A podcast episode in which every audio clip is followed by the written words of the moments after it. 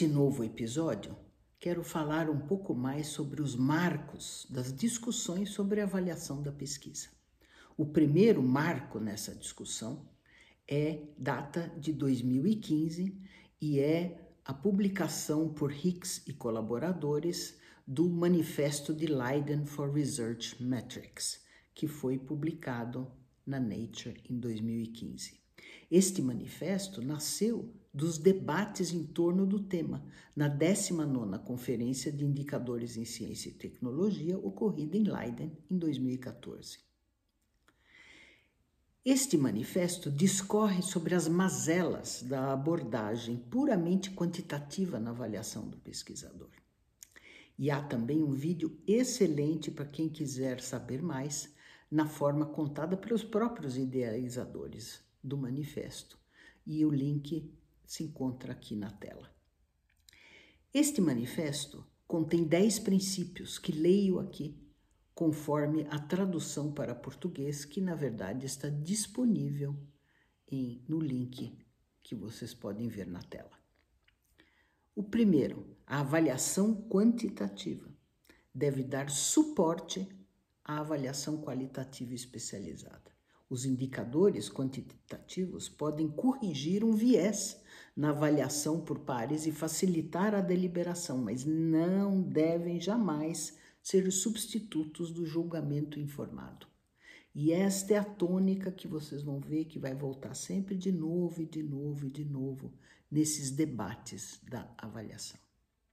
O segundo item é medir o desempenho do pesquisador de acordo com, ou da pesquisa, de acordo com a missão da instituição, do grupo ou do próprio pesquisador.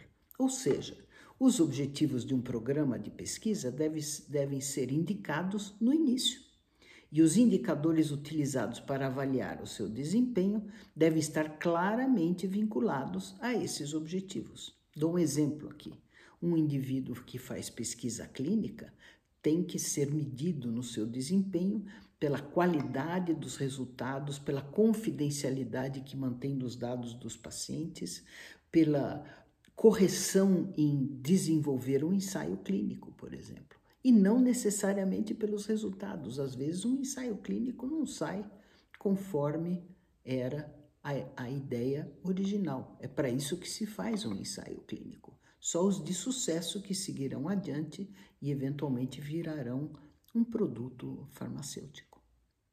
São diversas as missões da pesquisa, desde o conhecimento acadêmico a aqueles com foco em proporcionar soluções para os problemas da sociedade. A avaliação pode ser baseada em méritos relevantes para as políticas públicas, para a indústria ou para os cidadãos em geral em vez de méritos baseados apenas em noções acadêmicas de excelência. Não existe um modelo único de avaliação que se aplique a todos os contextos. O terceiro item deste manifesto fala em proteger a excelência da pesquisa localmente relevante. Os indicadores baseados nas revistas de alta qualidade, publicadas em outros idiomas diferentes do inglês, devem identificar e premiar as áreas de pesquisa de interesse local. Manter a coleta de dados e os processos analíticos abertos, transparentes e simples é outra destas metas desse manifesto. Este item refere-se a indicadores bibliométricos, tais como os usados pelo grupo de trabalho da própria Universidade de Leiden, que devem ser os mais simples possíveis. No entanto, para evitar distorções, devem ser usados indicadores uh, que espelhem com exatidão também a complexidade do processo de investigação. Quinto, devem permitir que os avaliados verifiquem os dados coletados e as análises efetuadas, ou seja, têm que privilegiar a transparência e o acesso livre a essas avaliações. Sexto, Deve-se considerar as diferenças entre as áreas, nas práticas de publicação e nas citações. Recomenda-se escolher um conjunto de possíveis indicadores e permitir que as distintas áreas escolham aquelas que lhes são mais adequadas. Não preciso dizer que os indicadores na área da medicina, por exemplo, são muito diferentes daqueles na área da física ou de ciências sociais. É necessário também que o uso desses indicadores seja normalizado, isto é, o método em que as comparações passam a ser possíveis. Né?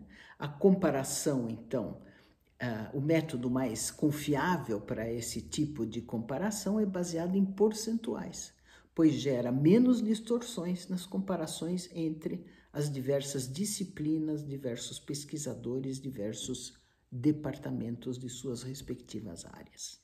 Cada artigo é ponderado segundo o percentual a que pertence na distribuição das citações em sua área. Sétimo, deve-se basear a avaliação dos pesquisadores individuais de modo qualitativo na sua produção. Neste quesito, deve-se cuidar para não dar demasiado peso, por exemplo, ao índice H, que não só cresce com o tempo, mas difere muito conforme a área de atuação. Oitavo, deve-se evitar indicadores ambíguos e falsa precisão. Nesse contexto, saí, é, saiu recentemente um aviso pela Clarivate informando que o fator de impacto agora terá apenas uma casa decimal e a empresa reconhece que o fator de impacto com três casas decimais é um, um exagero, né? uma noção de falsa precisão que não é dada pela forma com que esses índices são calculados. Nono, deve-se reconhecer os efeitos sistêmicos de avaliação e dos indicadores, ou seja, um indicador não é suficiente, deve-se usar um conjunto de indicadores para evitar o que a gente chama de gaming, né? Indivíduos que usam de artimanhas para inflar artificialmente aquele indicador. Um caso clássico é o da citação, em que o indivíduo cita os seus próprios artigos para inflar o seu nível de citações. Isso é considerado hoje em dia má conduta. E por fim, deve-se examinar e atualizar esses indicadores regularmente, porque o mundo está em constante transformação. O outro marco importante para ser conversado aqui é o da Declaração de São Francisco de Avaliação da Pesquisa, o que a gente conhece por DORA, que foi tornado público em dezembro de 2012 como resultado de debates que ocorreram na reunião anual da Sociedade Americana de Biologia Celular.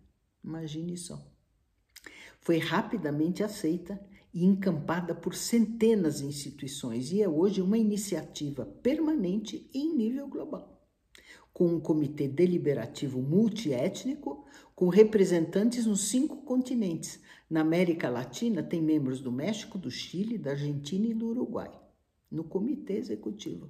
Tive a oportunidade, no sétimo Congresso Internacional de Integridade Científica, ocorrido em Cape Town em 2022, ouvir a conferência e participar de um debate com Anne Hatch, a simpática e entusiasmada diretora deste projeto. Com o crescente número de adesões por instituições e editoras científicas, o DORA acaba sendo um propulsor importante das novas formas de fazer e principalmente de divulgar a ciência. A página do Dora informa que em agosto de 2022, 22.049 indivíduos e instituições de 159 países já subscreveram esta declaração. 1.194 signatários do Brasil. Contam como iniciativas uma spin-off, por exemplo, com o nome de Tara, que é financiada pela Fundação Arcádia para desenvolver um conjunto de ferramentas para o progresso da avaliação da pesquisa. O lançamento de uma survey visando obter um quadro completo das práticas de avaliação da pesquisa pelas instituições americanas. E outra ainda, formou um grupo de trabalho que busca alinhar os princípios que possam ser compartilhados e que permitam a implementar o uso dos currículos narrativos na avaliação dos pedidos de financiamento para a pesquisa e, quem sabe, também na contratação e promoção de pesquisadores. Por fim, a FAPESP concorreu e recebeu recentemente um auxílio suplementar para desenvolver a extensão do projeto Métricas, que busca mapear as barreiras e necessidades para implementar métricas atualizadas na ciência brasileira. Os vídeos das atividades, cursos e palestras ocorridas em 2020 e 2021 estão disponíveis no YouTube.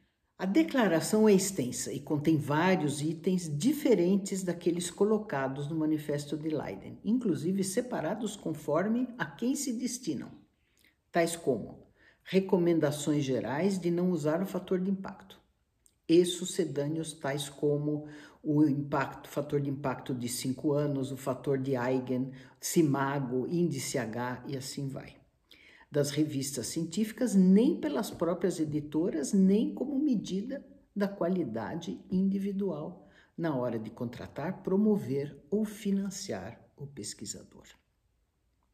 E no caso das agências financiadoras, ser transparente quanto ao emprego dos indicadores usados na avaliação, em especial no caso dos jovens pesquisadores, onde o conteúdo deve sim ter o maior peso. Já no caso da avaliação da pesquisa, recomendo incluir toda sorte de indicadores que iremos detalhar na próxima matéria. Por fim, há diversas recomendações no sentido de facilitar e estimular as práticas da ciência aberta. Há ainda várias recomendações ao próprio pesquisador, todos constantes de boas práticas, como citação adequada de outros autores, boas práticas de autoria e coautoria, entre outros. Fiquem ligados, voltaremos com mais matérias sobre avaliação da pesquisa e do pesquisador. Até mais.